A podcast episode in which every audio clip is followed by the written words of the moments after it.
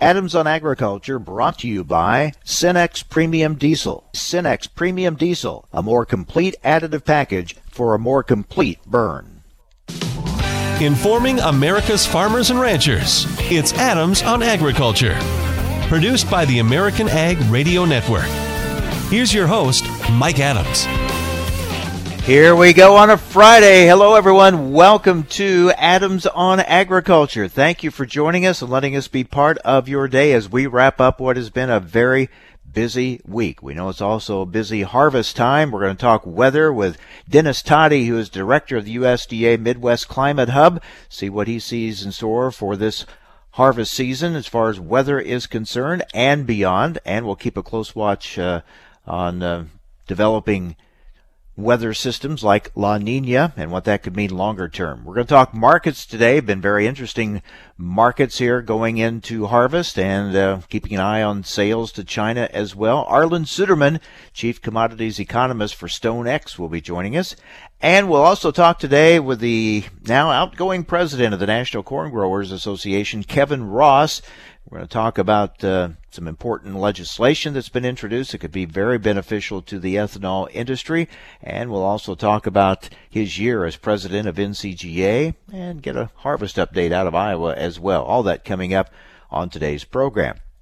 But first, over 160 farm, food, and agriculture organizations have sent a letter to the White House Coronavirus Task Force calling for the federal government to take additional steps and devote new resources to help farmers, ranchers, and growers protect their employees from the coronavirus. Here to talk about that is Chuck Connor, president of the National Fa- Council of Farmer Cooperatives. Chuck, thank you very much for joining us.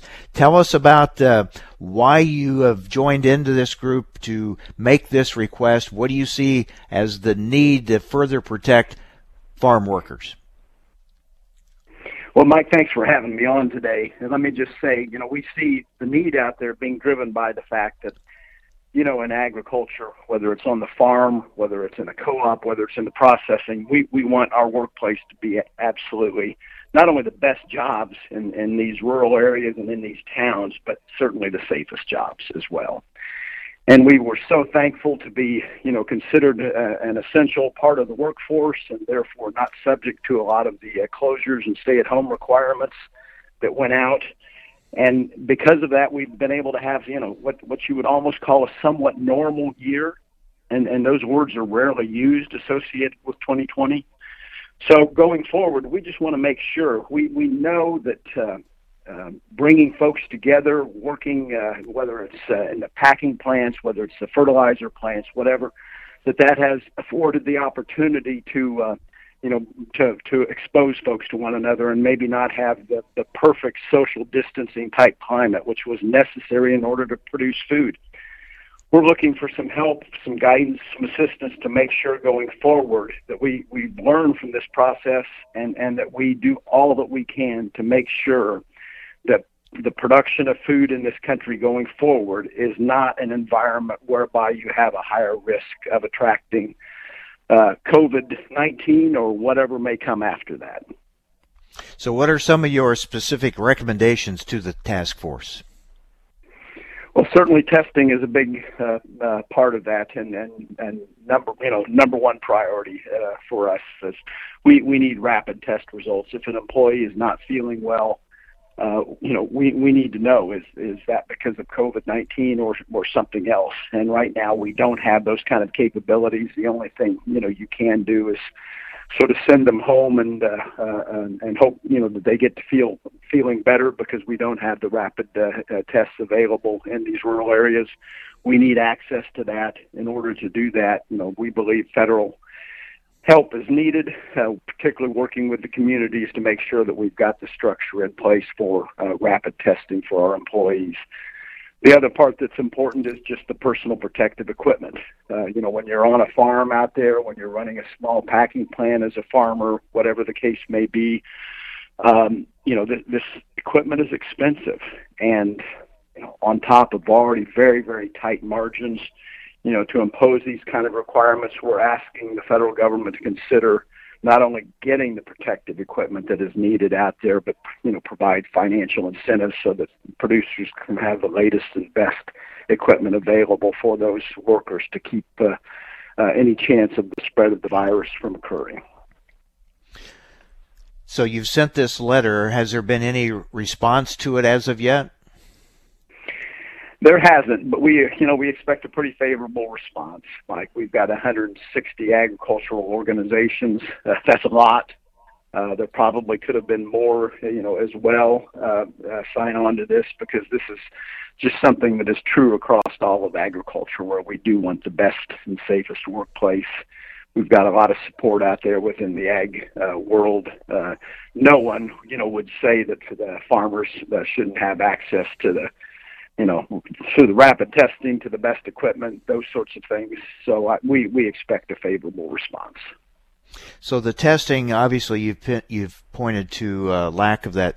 Uh, testing available in parts of rural America. Are there other areas where you're seeing that there are shortcomings in protection, or are, is this more just a preventive measure to make sure there aren't uh, problems developing out there with with with protection? Well, certainly, Mike. There has been a lot of press in the last month that has been critical of the of farmers and and you know our, our food production system for its contribution to COVID nineteen in some of these rural areas um, you know, the, the rates have been higher than uh, what certainly what we would like to see, and higher than what would be considered um, sort of the, the national average uh, acceptable level. And uh, you know, we we want to do all that we can to make sure that uh, the plant itself is not, you know, not a, a source of that problem, where the workers may be working, where the, the farm may not be the problem one of the additional things we have called for is help from the federal government just in terms of housing, because we know that mm-hmm. the spread of this virus is not always, you know, occurring in the plant. It may be occurring back uh, back home, uh, you know, given uh, the lack of social distancing, given the uh, given the the living environments that the workers may be living in. And so we've also asked for them uh, to work with the local communities in providing better options for uh, housing uh, and those circumstances that would uh, promote the kind of social distancing to protect those workers from uh, the, the very virus that uh, we're certainly not wanting them to bring into the plants themselves. Yeah, it's going to take a, a, a lot of people a lot, uh, working together to, to make this happen. Yes, indeed. I mean, this this is obviously a a, a national problem, and it's going to require a lot of coordination. But you know, at the end of the day, Mike, we are talking about the very food that is feeding people, and you know, one of the high points of 2020, uh, Mike, has been the fact that with everything that is going on, you know, people for the most part, in, in except the most extenuating circumstances, have not been hungry. They, you know, they've continued to to feed themselves and uh, and uh, um, you know have the, the, the comfort and stability of that, and that's that's a remarkable thing in the midst of this kind of crisis. And it's all right, Chuck. We're not only thankful for, but uh, you know appreciate the American farmers. Indeed. Thanks, Chuck. Appreciate the time. Take care, Mike. You too. Chuck Connor, President, National Council Farmer Cooperatives. Up next, we talk harvest weather patterns. Stay with us. You're listening to AOA. Adams on Agriculture, brought to you by Cenex Premium Diesel. Cenex Premium Diesel, diesel that doesn't mess around. Hey, Dad, your prescription will be ready in just a minute. Hey, Dad, your laundry will be ready in just a minute. Dad, your lunch will be ready in just a minute. Hey, honey, why don't you take a minute? When you help care for a loved one, you give them as much time as you can making sure they're safe and comfortable. But it's just as important that you take some time for yourself. At AARP, we can help with information and useful tips on how you can maintain a healthy life balance, care for your own physical and mental well being, and manage the challenges of caring for a loved one. Because the better care you take of yourself, the better care you can provide for your loved one. Thanks, Dad. Thank you. You're there for them. We're here for you. Find free care guides to support you and your loved one at aarp.org slash caregiving. That's aarp.org slash caregiving. A public service announcement brought to you by AARP and the Ad Council. Recently on Adams on Agriculture, we finally have confirmation of the decision to deny those gap year waivers to the renewable fuel standard. Joining us now is Jeff Cooper, President and CEO of the Renewable Fuels Association. Your thoughts? An announcement from EPA that they are rejecting these gap year small refinery exemption petitions is, is great news for the industry. It's a big step forward. And the best part about it is it, it's official. It's a final action. We don't have to wait for EPA to do anything else. You know, it's not a, a commitment or a promise that something may happen. It, it happened. It, the, the memo that came out from EPA yesterday, we believe should put the nail in the coffin for these gap year waivers and, and hopefully put that big mess uh, that EPA created for itself behind us and, and we can get back to implementing the RFS and, and you know honoring the congressional intent with this program. For the information important to rural America, join us on Adams on Agriculture. Sometimes life is wonderful, and sometimes it's not. Cherish the good, but always be prepared for life's challenges. At Private Healthcare, we provide the peace of mind you deserve. With private healthcare, you'll get the coverage you want and healthcare you need. If your employer doesn't supply healthcare coverage and you don't qualify for Medicare or Medicaid, you need to give us a call right now. Private healthcare is private health insurance for ages 65 and under with medical, dental, vision, and even prescription coverage. When life comes at you unexpectedly, you need to be ready and health insurance is your financial safety net. If you're looking for health coverage at the best price and your annual household income is 35000 or more, give us a call at 800-664-2612. That's 800-664-2612. 800-664-2612. Adams on Agriculture is brought to you by Cenex Premium Diesel. With Cenex Premium Diesel, you can count on a diesel that will keep your operation in top shape. Information America's farmers and ranchers need to know. Adams on Agriculture. Now, back to Mike Adams. Let's talk harvest weather with Dennis Todey, director of the USDA Midwest Climate Hub. All right, Dennis, usually at harvest time we talk about windows of opportunity to get harvest done, and sometimes those are relatively short windows. But for much of the Midwest so far, this has been a large picture window wide open, and uh, it looks like it may stay open for a while.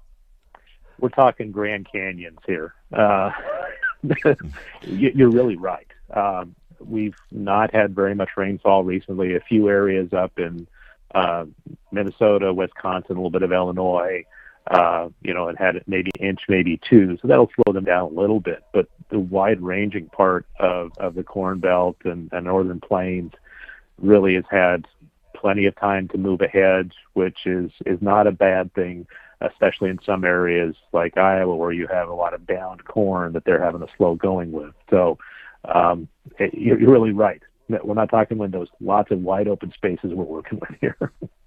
so you see this continuing for a while? It, it really does. Um, you know, as we get into, um, there are a few spots of of rain chances, uh, kind of in different parts of the Midwest and Northern Plains, uh, and plains going into the you know the early part of next week. Uh, you know, it part and especially if you look at some of the the model output, there's an area from Missouri up to say Michigan, parts of the eastern Corn Belt that might get between a half inch of an inch. At this point, that's not going to slow things down too much because soils are, are aren't aren't too wet at this point. You know, like you said, some other years a half inch an inch would really slow things down. Not this year. Um, but otherwise, you know, the the western corn belt and plains, uh, there's really not much chance for precipitation coming up. So uh, people will be able to to you know take advantage and, and move ahead very quickly.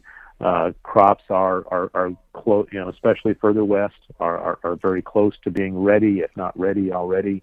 Eastern areas are a little slower, so have to sit a bit longer. But uh, uh, comments I'm hearing from people is, is crops are you know drying down quite quickly in this situation. So um, in some places, having to move a little faster than they're ready to, just because things are drying out so quickly. Talking with Dennis Todey, director of the USDA Midwest Climate Hub. All right, give us a La Nina report. Is it strengthening? Yes, it is. It really is. And I just saw some numbers yesterday that actually strengthened fairly quickly, um, much quicker than we would expect it to. So uh, the chances probably are increasing uh, that that we're going to get into La Nina territory as we go into um, the, the latter part of fall, early winter. Looks like we'll probably reach that that category, uh, and that with that quick strengthening indicates, you know, it might go. We, we talk about strengths of La Nina and the strengths of El Nino and La Nina, and the stronger it is, the the more likely certain things are. So. Um, the, as as we see that strengthening, we have a better chance of it being reaching moderate category. Usually, we talk about them weak, moderate, and strong, and uh, so that would improve our chances in the winter of of uh, you know maybe falling more towards the cold side. There's still, you know, there's still a lot to be determined on that. And again, we talked about last time, maybe a bit more active pattern possibly coming up. Not in the fall, but the latter part of fall and winter is where that would shift over.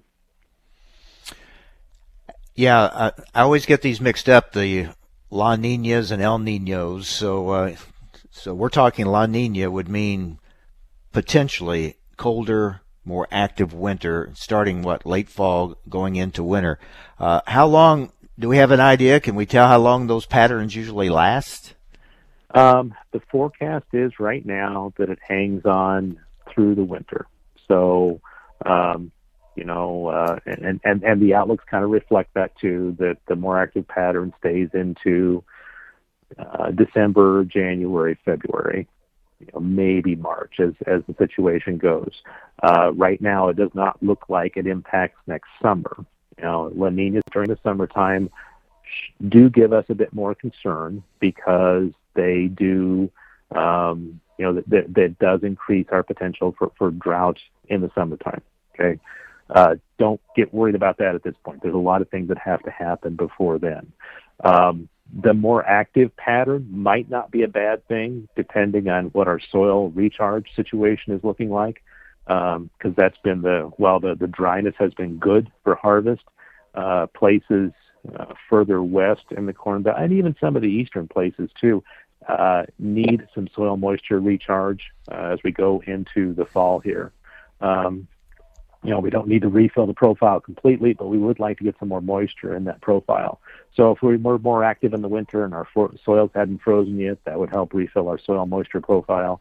Um, but that's you know we, we are reaching a point where I'm I'm a little concerned about the, the the limited amount of soil moisture recharge we've had, say from Iowa and west, uh, and the, the the the chances I see of that of that changing just yet. So we'll have to keep a, a pretty close eye on that too.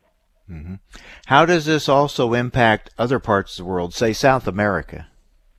You, you okay? Thank you. I was going to talk about that.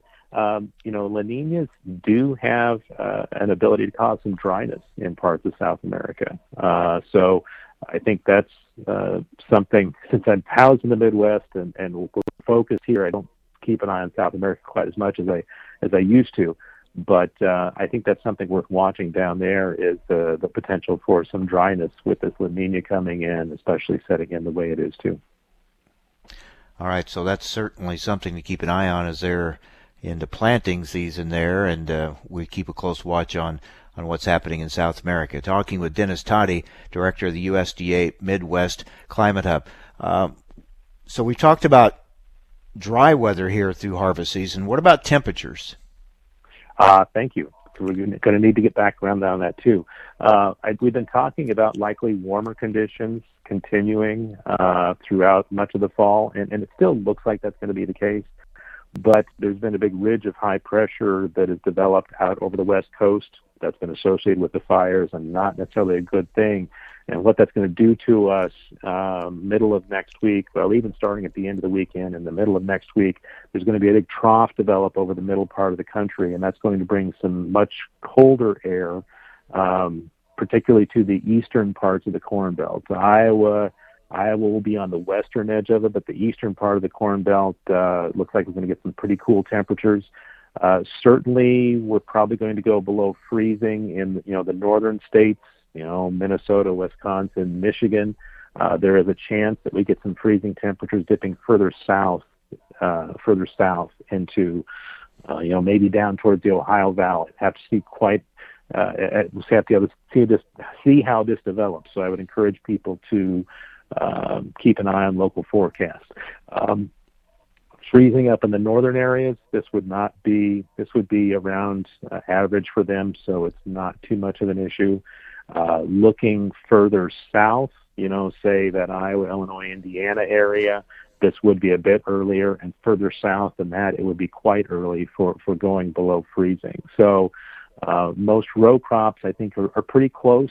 So the risk to them is probably relatively small.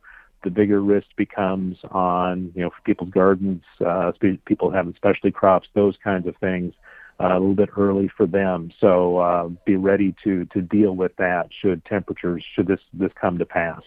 Um, it looks like this won't last too long, but uh, it, it it is a pretty sharp cold turn after the very pleasant conditions we've had so far. Yeah, we've had some pretty dramatic swings rather abruptly. I, you know, and and you, you are right. We saw one, the one back uh, a, a couple weeks ago. The, the the especially out in the plains, you know, like a 70 degree temperature swing over over a, a couple days time. Uh, you know, the fall is the, are those transition seasons where we get a lot of I call them the roller, roller coasters, where we get up and down and up and down.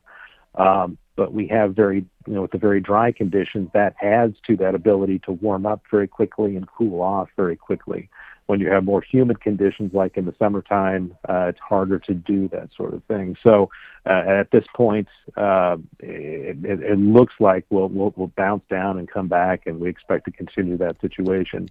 The colder temperatures probably are not too bad either in some areas because we are dry enough, and especially during harvest with crops drying down, that people are concerned, especially in western areas, about some fire potential. Uh, so um, watch local forecasts and you know especially if your crops are really dry and conditions are really dry it's always a good idea just to keep an eye on any any kind of hot surfaces or any additional sparks just to make sure it doesn't cause some kind of a mm-hmm. uh, some kind of a fire probably wouldn't be right. widespread but it can be a problem if you're not watching great overview great perspective dennis thanks a lot always appreciate it happy to do it you guys take care Dennis Todey, Director of the USDA Midwest Climate Hub. Stay with us. You're listening to AOA.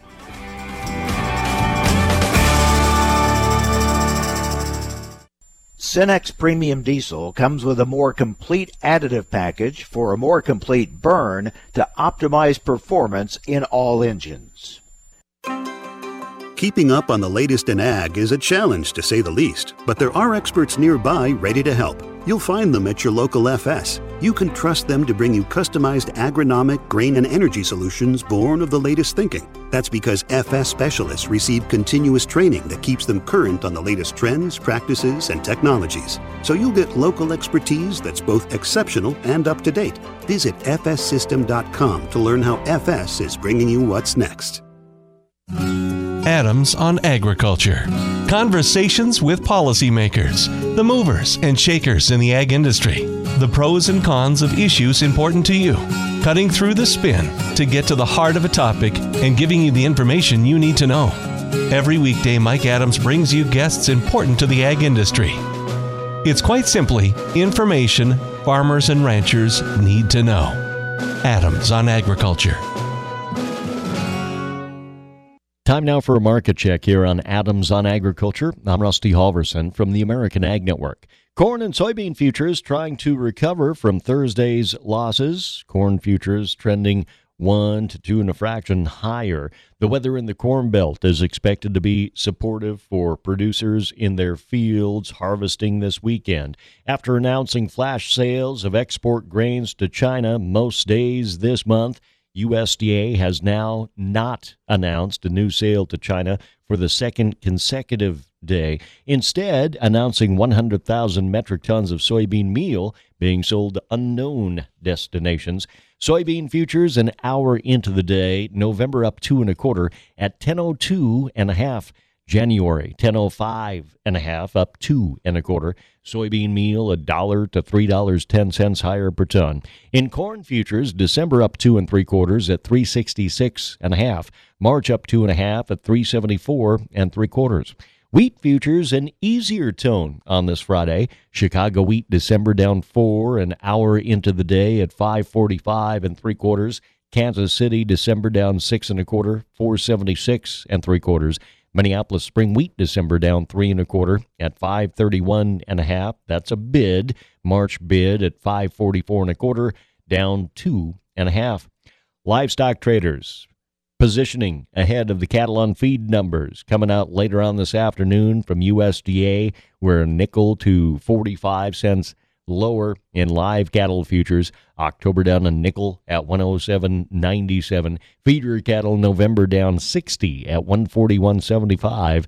Lean hog futures December 40 cents higher at 63.65. The Dow down 5 points. You're listening to AOA. I'm Rusty Halverson from the American Ag Network. Take a look under your bed. Find stuff under there? What about jobs? No? Now try your basement. There's a pair of overalls that overall you're not so into anymore. A perfectly good laptop that hasn't sat in your lap in months. And even more stuff, but still no jobs? Well, you really have both. See, stuff is defined as household articles considered as a group. Sometimes this stuff is no longer needed. Wait, no longer needed? That can't be right. Because remember those jobs you were looking for? Those are really needed, and they're the stuff inside your stuff. Even inside that winter coat that moved with you to Phoenix. Our job is to unlock those jobs, and it starts when you donate your stuff to your local Goodwill. Here's how we do it. When you donate to Goodwill, we sell your stuff to provide job training for people right here in your community. So just by teaming up with Goodwill, you help create jobs. And isn't that worth parting with the leftover keytar from your 80s cover band? Goodwill. Donate stuff, create jobs. Find your nearest donation center at goodwill.org. A message from Goodwill and the Ad Council. Adams on Agriculture brought to you by Cenex Premium Diesel. Cenex Premium Diesel, a more complete additive package for a more complete burn. Information America's farmers and ranchers need to know. Adams on Agriculture. Now back to Mike Adams. Well, we always enjoy our weekly conversations with Arlan Suderman, Chief Commodities Economist for Stone X. Arlan, I was just thinking, it wasn't that long ago where a, a sale to China was big news. Now, if we have a day where we don't have a sale to China, that's big news. Yeah, we had 14 trading days in a row with announced sales to China, and the market got kind of used to that. Now we've had two in a row where we haven't. We did have a big soy meal sale this morning um, to other destinations, but uh, uh, China is certainly the key cornerstone of this export market going forward. That's for sure. So, what's the feeling, and what are your people telling you? Uh, are they about done, or we see these sales staying strong for a while? Well, we've argued all along that we felt like China's primary objective was probably to um, purchase enough soybeans to bridge the gap to the South American harvest. They have shown that they are value buyers and will buy wherever it's cheapest. And we know that if Brazil has a good crop, that uh, because of its currency exchange rates, giving it a real advantage, its new crops harvest will be priced cheaper than will be U.S. soybeans come the first of the year, sometime in the January, February timeframe, depending on when new crop supplies first become available. And so we've expected they were just going to bridge that gap. There was also some thought that they may be trying to build up some reserves, but they have limited storage near the ports to do that, and that's where the crush facilities are. So it doesn't make sense to to pay the freight to ship them inland and then back to the ports again to get crushed when that time comes. So those those uh, uh, storage areas were primarily getting close to full. They were about nine million metric tons. They got up to about 7.6 million metric tons, um, but uh, they've bought most of what they need to bridge the gap. They still need to buy a little bit more. We anticipate that they will probably overbuy what they need, and then once they're comfortable with the Brazil crop, they'll go ahead and cancel some of those purchases and shift their origin to Brazil. Um, so with the break in the price, that gave them good incentive to go ahead and uh, halt the, the purchases for a little while and see if the market could come down to them again. Does that mean the bean rally's over? Well, I don't think you, can draw that conclusion. Um, I think a lot of people will, and uh, that's certainly the concern of the bears. It doesn't mean that we're going back to test the highs, but I do think that there are good opportunities for that what the market is doing is it went up parabolically without any significant correction for about a buck 40 in gains. That's very unusual to do that. So this is a fairly normal correction within that rising market. From a technical standpoint, you could certainly see prices go higher. So then it comes down to the fundamentals we probably do not have proof of fundamentals necessary right now to justify higher prices but it's easy to get there if you continue to reduce production in the United States. Uh, and if you have weather problems in Argentina due to La Nina, both of those are, are probably better than 50% odds that we're going to get that. So that's why I think we're seeing uh, traders buy the break this morning and not letting prices go down too far. They were glad to have a break that they could buy. Now we're going to wait and see what those production estimates are. We'll have the first of the private production estimates next Thursday when we release our next uh, uh, customer survey results. Yeah, I was going to ask you. I mean, we're starting to get some yield results on beans. Uh, if it is a really good crop, what are you thinking we're at stocks wise? Well, if in fact, you know, our September customer survey was at 52.9 bushel yield, USDA came in at 51.9. That 52.9 bushel yield would have given us ending stocks over 550 million bushels. USDA came in below that 10 days or so later. Um, now we'll see where we're at on the 1st of October, and I anticipate that it will have come down. We're seeing smaller beans in the pods because of the dry finish to the crop. The question is how much smaller? If you take 5% off the bean size, you reduce yield by 5%. If you take that yield all the way down to 48, for an example, I've got one in there, uh, example of 48.2 bushels. That drops ending stocks down to 240 million bushels.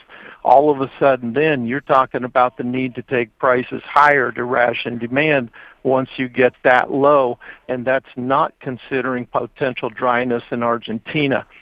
So, as, as I've studied the history of the soybean markets, one of the things that I've observed is if once you get into that $11 area and we got just below that with the previous run, the market doesn't spend much time in the $11 area. It either pulls back and goes back down or shoots right through it into the 12, 13, 14 dollar range. So a lot of it again is going to hinge on what is that final crop size, how low do we drop the yield, and then what kind of problems do we have in Argentina this year talking with StoneX economist Arlan Suderman. All right, let's focus on the corn market as we start getting harvest results in. What do you see happening there? With the corn market, uh, we're still looking at ending stocks of around two and a half billion. So we've got to get that down below two billion to start with to justify prices getting up, challenging the four dollar area, let alone going higher than that. And to really worry about uh, rationing demand, we need to get closer to 1.5 billion. That means we need to see production come down quite a bit and demand go up quite a bit more than is currently believed. That's a much more difficult road to travel because while you may make an argument that China will buy more than what USDA currently has in its books, uh, you can also make an argument that we could see ethanol demand fall back some more.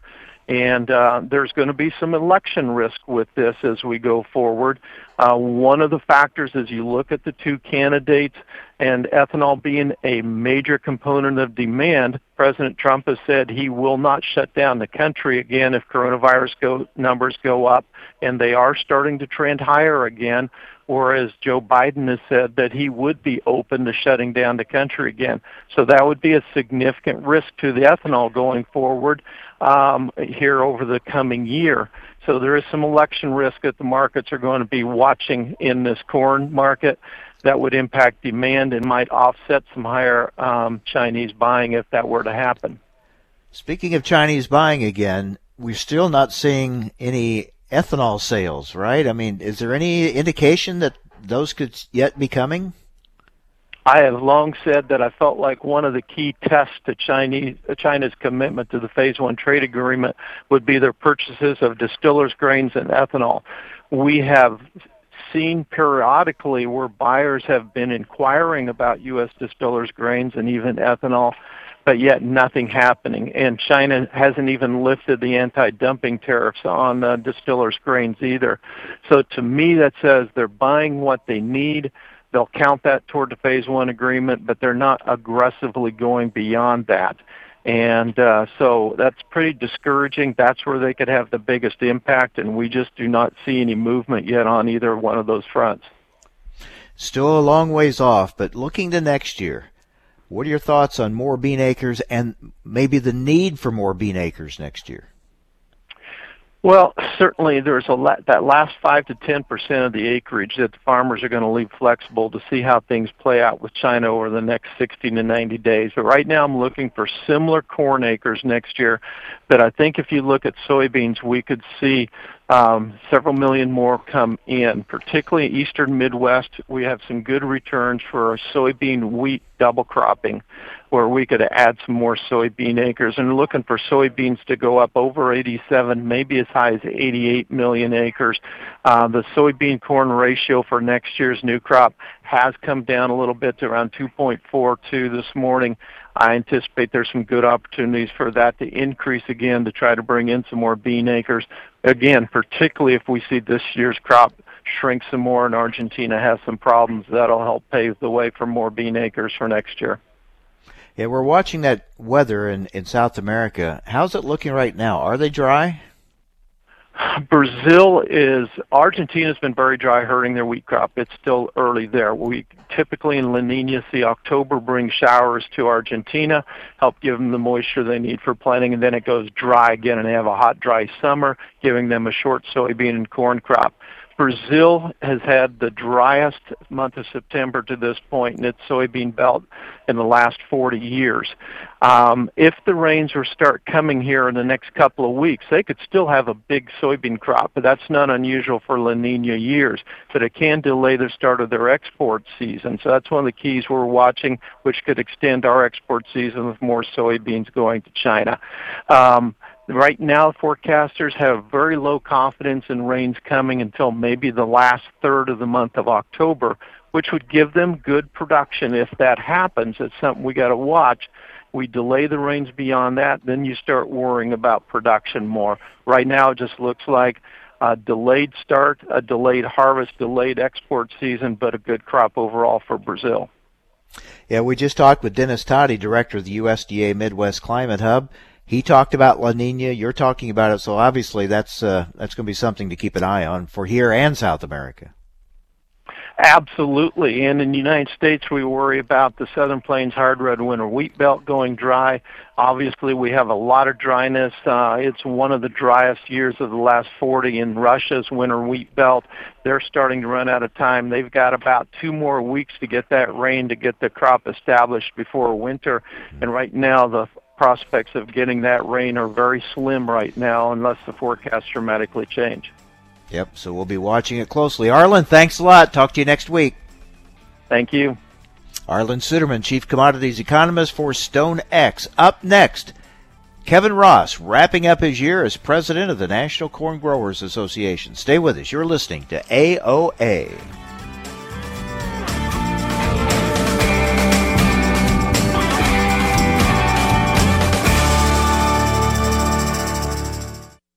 Adams on Agriculture, brought to you by Cenex Premium Diesel. Cenex Premium Diesel, diesel that doesn't mess around.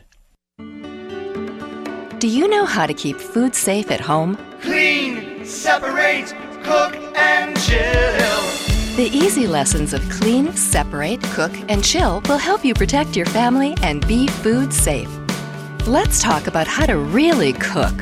First, you can't tell it's done by how it looks. Use a food thermometer. Then, always stir, rotate the dish, and cover food when microwaving to prevent cold spots where bacteria can survive.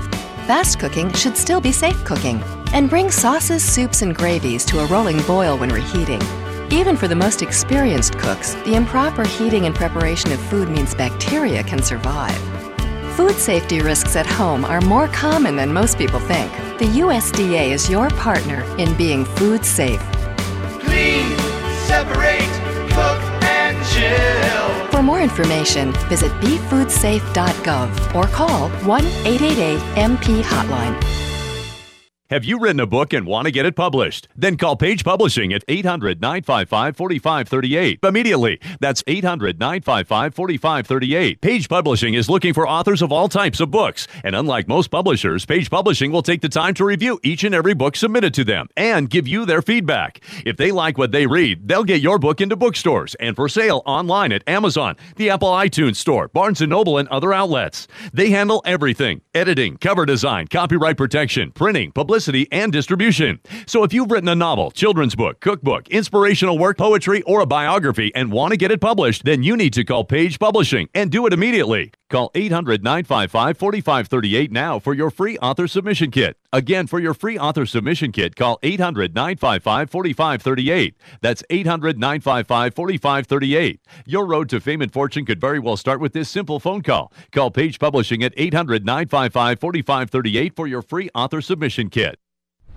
Young farmers don't listen to the radio, right? Wrong. In a recent survey, 74% of young producers said they get their most important agricultural information from their trusted farm radio station. Surprised? Don't be. If you think about it, it makes perfect sense. Radio is the perfect companion because it goes with you everywhere. Whether you're in the shop, on the combine, or in the truck, Farm Radio is right there with you. This message brought to you by the National Association of Farm Broadcasting. Adams on Agriculture prides itself on bringing top leaders in the ag industry right to your radio speakers. AOA wants to continue that conversation right to your fingertips. Follow AOA on Twitter at AOA underscore talk show and Mike Adams himself at the handle Mike Adams Ag. You will receive real time highlights of the show and keep up with which convention or industry meeting AOA is attending. That's AOA underscore talk show and Mike Adams Ag. We hope to see you online. Recently on Adams on Agriculture, we're joined now by Kurt Kovarik, Vice President, Federal Affairs for the National Biodiesel Board. When you got the confirmation that EPA is going to deny those gap year waivers to the renewable fuel standard, was it a sigh of relief or a celebration for you? Mike, well, I'm I'm going to say it was close to a celebration for us. You know, we we greatly appreciate and applaud this decision by the EPA to uh, put to bed this nonsense and absurdity that small refiners have been using to uh, you know undermine the renewable fuel standard and, and, business certainty that was supposed to be created by this law. It shouldn't have been this hard. There should not have uh, needed to be this much work by you know Senator Ernst and Senator Grassley and Governor Reynolds and others to convince the administration to simply do the right thing. This was a no brainer, but at the end of the day, I think it is positive news. For the information important to rural America, join us on Adams on Agriculture.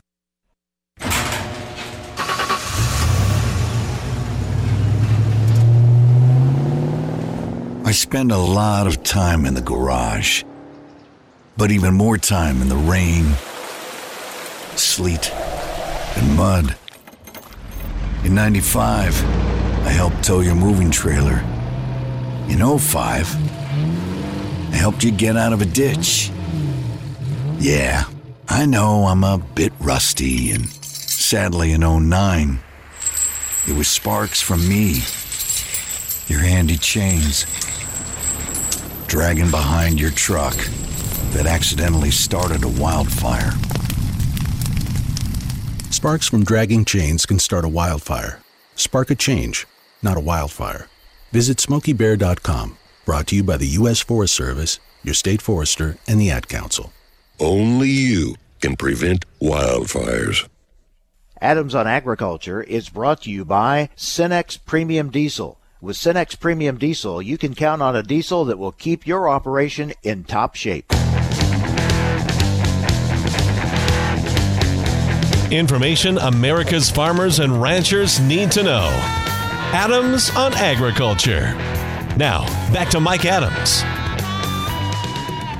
Kevin Ross is wrapping up his year as president of the National Corn Growers Association. What a year it has been. We'll look back over it in a moment, but we want to start with uh, something happening right here at the end of his uh, presidency. A very significant move, an introduction of what's called the Next Generation Fuels Act. It's introduced by Representative Cheri Bustos from Illinois, and it could indeed uh, be a, quite a boost for the ethanol industry. It would transition us to a higher octane fuel in order to reduce greenhouse gas emissions.